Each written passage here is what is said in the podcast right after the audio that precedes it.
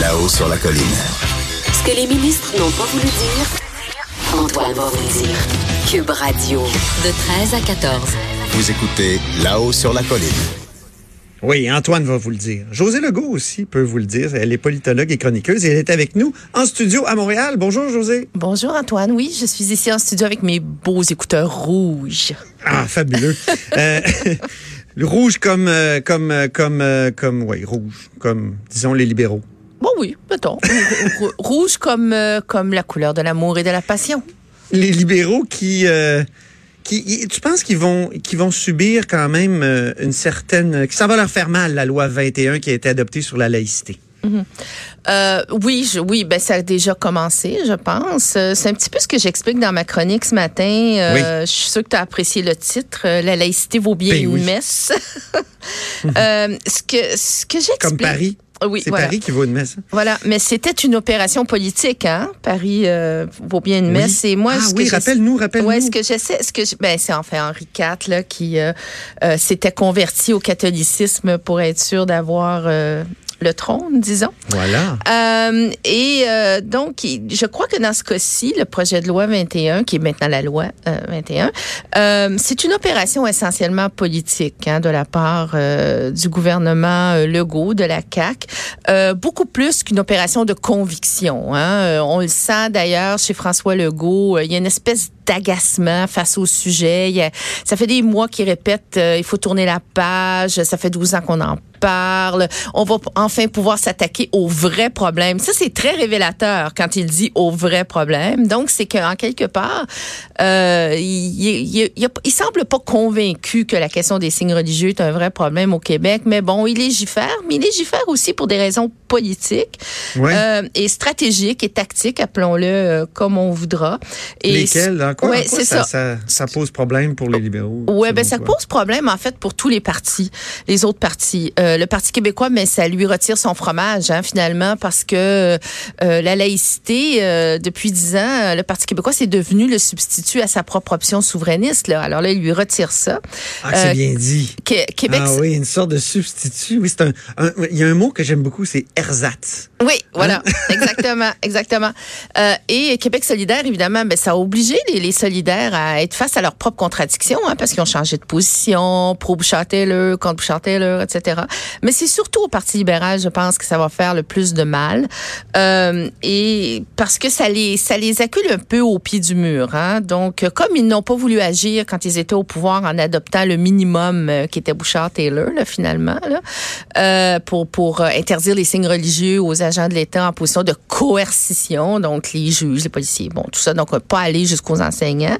Euh, eh bien là, c'est la CAQ qui bouge et, et les libéraux, eux, n'ont pas le choix. Ils ont, ils ont dû s'opposer, s'opposer euh, clairement et fortement euh, au projet de loi 21.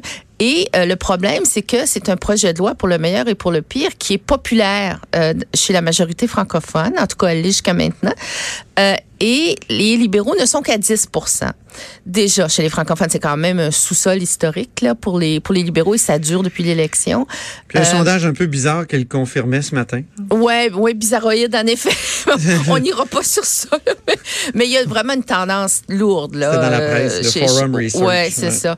Euh, Il y a une tendance lourde et là, évidemment, le Parti libéral se retrouvant il se trouve, il se trouve piégé finalement par la CAQ parce que il est obligé de s'opposer à la loi sur la laïcité, mais en même temps, c'est populaire chez les francophones. Donc, ça, ça les empêche de se donner une position un peu plus nationaliste, contrairement à, à, euh, à la réalité là, sous, sous Philippe Couillard. Donc, ça les garde vraiment là, comme enfermés dans ça.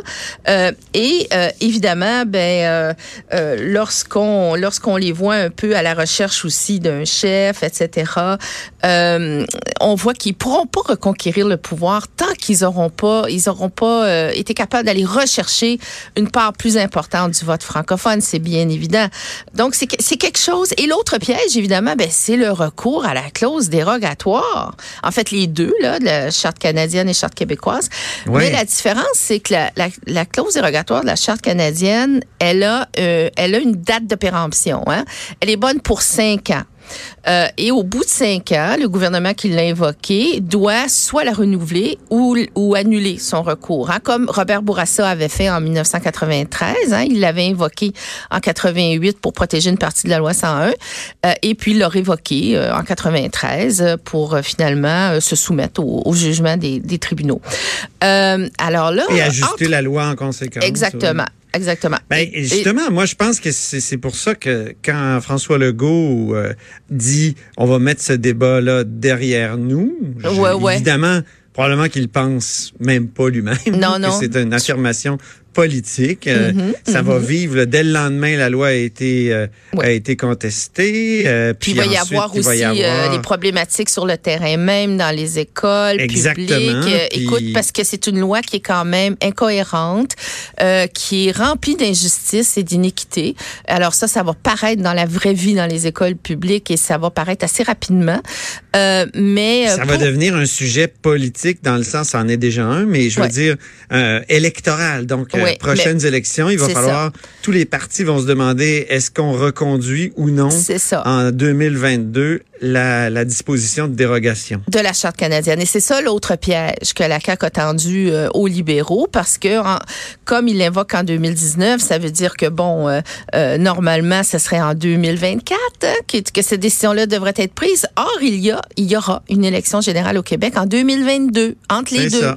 Et là, les libéraux, ben on est, c'est bien évident que les libéraux ne pourront pas dire ah ben oui finalement on l'aime la loi 21 puis euh, on va on va reconduire ça nous la clause Euh, et là euh, évidemment si la loi est toujours aussi populaire parce que ça c'est un gros si hein, est toujours aussi populaire chez la majorité francophone, eh bien là les libéraux vont le piège va se refermer doublement sur eux là. Est-ce qu'elle est populaire pour des bonnes raisons dans la majorité Oh francophone? mon Dieu, euh, ben ça faut que tu, tu me réinvites, hein, parce que ça c'est ça c'est long. hein. Euh, à mon humble avis, non, mais ce serait tellement long. J'ai, tu sais, j'ai beaucoup écrit sur le sujet. En fait, depuis la charte des valeurs, là, je respecte. Moi, je dirais oui et non.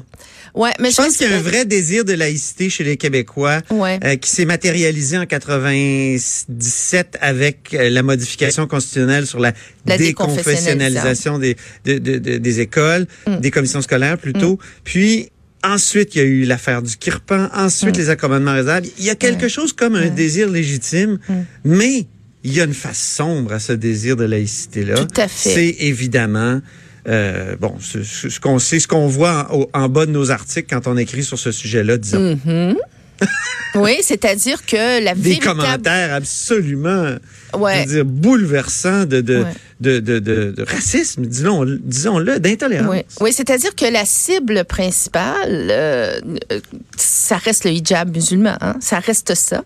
Euh, et euh, il est impossible de concevoir que s'il n'y avait pas la question du hijab au Québec, qu'on se crêperait le chignon depuis 12 ans sur la question des signes religieux.